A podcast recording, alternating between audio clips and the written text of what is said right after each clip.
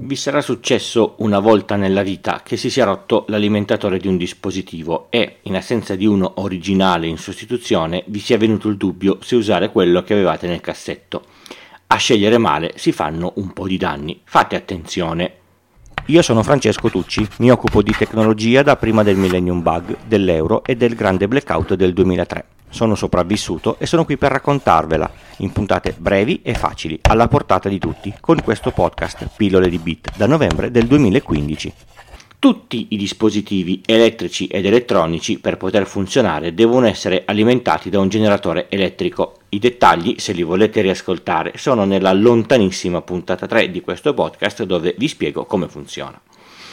Un qualunque dispositivo che funziona con della corrente ha bisogno che gli sia applicata una tensione che si misura in volt e durante il suo funzionamento ha un assorbimento, questo si misura in ampere. Il circuito più semplice che posso prendere di esempio è la lampadina, quella vecchia a filamento. Applichiamo una tensione ai due capi del filamento, la tensione cercherà di far muovere degli elettroni all'interno del filamento che però oppone resistenza al loro passaggio. Questa resistenza fa sì che il passaggio degli elettroni scaldi il filamento, si scalda e oltre al calore emette anche luce. La quantità di elettroni che passano è la corrente. Se applico una tensione più elevata costringerò più elettroni a passare, generando più calore e più luce, perché c'è maggior corrente.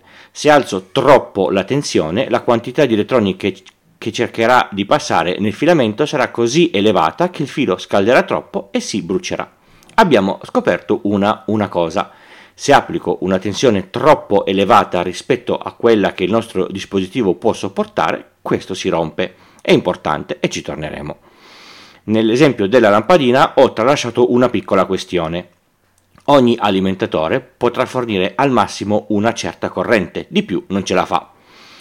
Anche il contatore di casa vostra è limitato sulla corrente massima che può fornire. La tensione sarà sempre 220 volt, ma se accendete insieme lavastoviglie, ferro da stiro e phon, il contatore salta, tipicamente mentre siete sotto la doccia. Non perché non ce la fa, ma per un limite contrattuale. Questo ci insegna che nel mondo la corrente non è infinita. A casa nostra per un contratto normale più di 16 ampere non si possono avere tutti insieme. Sì, è un po' di più, ma facciamo le cose facili. Torniamo alla nostra lampadina. Immaginiamo che sia stata progettata per lavorare a 12 volt. Se applichiamo meno di 12 volt funziona male ed è fioca. Se ne applichiamo di più si fulmina. Dobbiamo proprio fornirle 12 volt, non di meno, non di più. Se è una lampadina da 12 watt, per una semplice legge, il suo consumo di corrente, applicati i 12 volt, sarà di 1 ampere. La potenza in corrente continua si ottiene moltiplicando la tensione applicata per la corrente consumata. 12 volt per 1 ampere equivale a 12 watt. Se il nostro alimentatore non è in grado di erogare 1 ampere, sorge un problema. Applichiamo i 12 volt, la lampadina chiede 1 ampere, ma l'alimentatore gliene può fornire per esempio solo mezzo. Che succede? Avremo la luminosità dimezzata perché gli elettroni che passano all'interno del filamento sono la metà. E in più il nostro alimentatore andrà sotto stress perché gli stiamo chiedendo di lavorare oltre le sue capacità. La lampadina non si rompe ma funziona male, non va bene. Se l'alimentatore fosse stato in grado di erogare 5 ampere, la lampadina avrebbe chiesto sempre 1 ampere, non si sarebbe bruciata per la troppa corrente. Torniamo al vostro contatore. Se avete a disposizione 16 ampere e accendete una lampada da pochi watt, mica il contatore ci butta dentro i 16 ampere perché lui li deve fornire tutti per forza. 16 ampere sono il massimo erogabile. Ogni dispositivo prende quello che gli serve. Eccoci a un'altra informazione importante. Il vostro dispositivo funziona a 12 volt 1 ampere e voi avete un alimentatore 12 volt da 5 ampere. Lo potete usare? Certo, perché i 5 ampere sono quelli massimi erogabili. Vorrà solo dire che l'alimentatore non andrà mai sotto stress quando lo userete con quel dispositivo. Con l'esempio della lampadina ho fatto una semplificazione esagerata paragonando la 220 volt di casa in alternata con una 12 volt per esempio dell'automobile in continua. tipica dei dispositivi elettronici. Sono due cose diverse ovviamente, ma le lampadine sono sempre lampadine e fanno sempre luce. Qualunque dispositivo elettrico o elettronico può essere assimilato alla lampadina.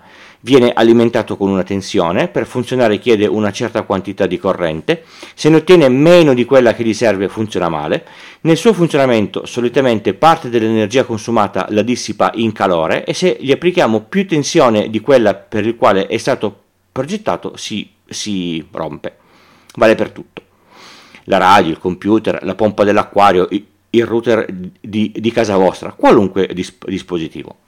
D'ora in poi parleremo degli alimentatori che prendono la tensione in alternata, la abbassano, la raddrizzano e ve la forniscono in continua. Avete presente il caricabatterie del telefono, quello con la porta USB? Se andate a leggere le caratteristiche scritte in piccolo, vedrete che ha due valori in tensione. Uno è quello di ingresso.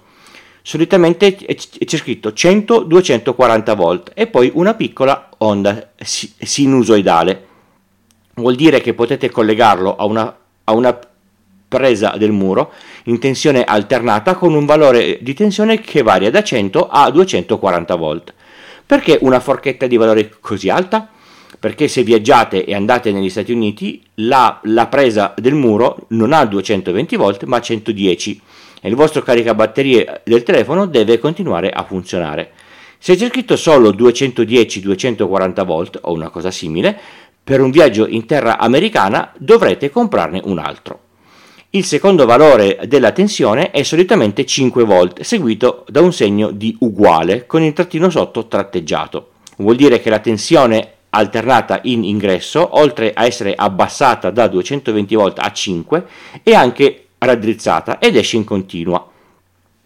Poi c'è la corrente massima che può fornire, espressa in ampere, 1 ampere, 2 ampere o anche di meno, 0,2, 0,5 ampere e così via. Se leggete milliampere significa un millesimo di ampere, se sono 500 milliampere una rapida conversione è 0,5 ampere, mezzo ampere. Per i telefoni gli alimentatori solitamente servono per caricare la batteria, la cosa è un po' diversa. Più la corrente dell'alimentatore è elevata, meno il telefono ci metterà a caricarsi. Ma se mettete un caricabatterie immaginario 5 volte 50 ampere, il telefono col suo circuito di ricarica prenderà solo la corrente massima per il quale è stato progettato, non di più. Se mettete un alimentatore con poca corrente non avrete il circuito che funziona male, ma semplicemente la batteria ci metterà più tempo a caricarsi. Se sull'alimentatore ci sono i valori di tensione e corrente in uscita, la stessa cosa la trovate su tutti i dispositivi che devono essere alimentati da un alimentatore esterno. Andate a controllare in giro per casa: 3 volt, 5 volt, 12 volt, 19 volt, a volte 19,3 e così via. E ognuno con la sua corrente massima che può assorbire. Alcuni dispositivi hanno indicato un range di tensioni che possono gestire, ad esempio può esserci scritto 9-19 volt. Questo vuol dire che al suo interno c'è un circuito che, indipendentemente dalla tensione d'ingresso, basta che sia compresa tra il minimo e il massimo, lui la livellerà alla tensione che serve per il suo funzionamento. La regola di base comunque è molto semplice. Si legge il valore di tensione in volt con la lettera V sul dispositivo da alimentare e lo si rispetta scrupolosamente, non di più, non di meno. Si legge il valore in corrente che il dispositivo può assorbire al massimo in ampere con la A sul dispositivo e si cerca un alimentatore che abbia almeno la possibilità di fornire quella quantità di ampere, se ne ha di più va bene lo stesso.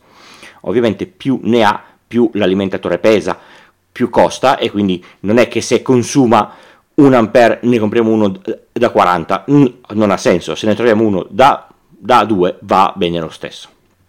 Poi a un certo punto è successo che la tecnologia ha complicato tutto ed è nata la necessità di fare alimentatori dotati di computer che parlassero con computer dotati di computer all'interno per capire come alimentare il computer papà. Ed ecco il Power Delivery. Un solo alimentatore, un solo filo con un solo connettore, il famoso USB-C, una moltitudine di cavi diversi a seconda della corrente massima supportata, di fatto irriconoscibili tra di loro, è un sistema che prevede uno scambio di informazioni tra alimentatore e dispositivo per capire come alimentarlo.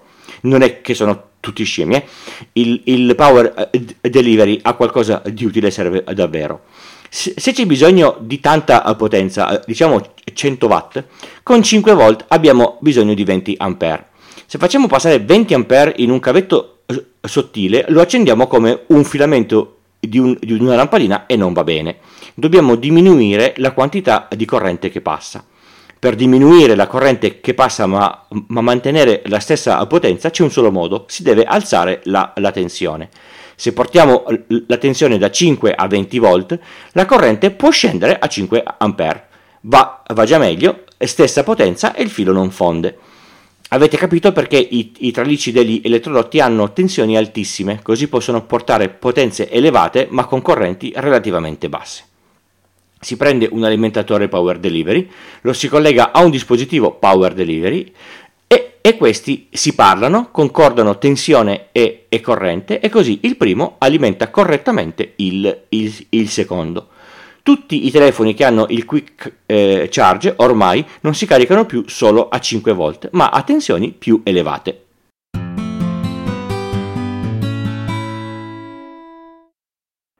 Pillole di Bit è un podcast indipendente interamente scritto, prodotto e realizzato da Francesco Tucci, con l'indispensabile supporto dell'hosting Ferdai e il software di montaggio audio Producer di Alex Raccuglia. Lo potete ascoltare da tutte le piattaforme di podcast il lunedì o direttamente sul sito pilloledibit col punto prima dell'it. Sul sito trovate anche tutti i canali social per la discussione online e i modi per supportarmi. Il podcast non ha pubblicità. Per chi dona più di 5 euro e mi comunica l'indirizzo, gli spedisco gli adesivi. Un modo altrettanto bello di contribuire è parlare di questo podcast con amici, colleghi e parenti. Ascoltare podcast è facile per chiunque. Pillole di Bit è anche un piccolo network. Su extra.pilloledibit col punto prima dell'it ci sono tutti gli altri podcast. Se vi serve una consulenza tecnica informatica fatturata, su ilTucci.com/consulenza trovate tutte le informazioni.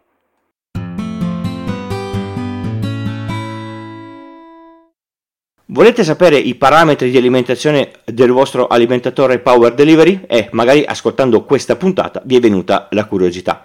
Esistono dei piccoli aggeggi dotati di display che si mettono in mezzo tra la porta USB-C dell'alimentatore e il dispositivo da accendere o da ricaricare.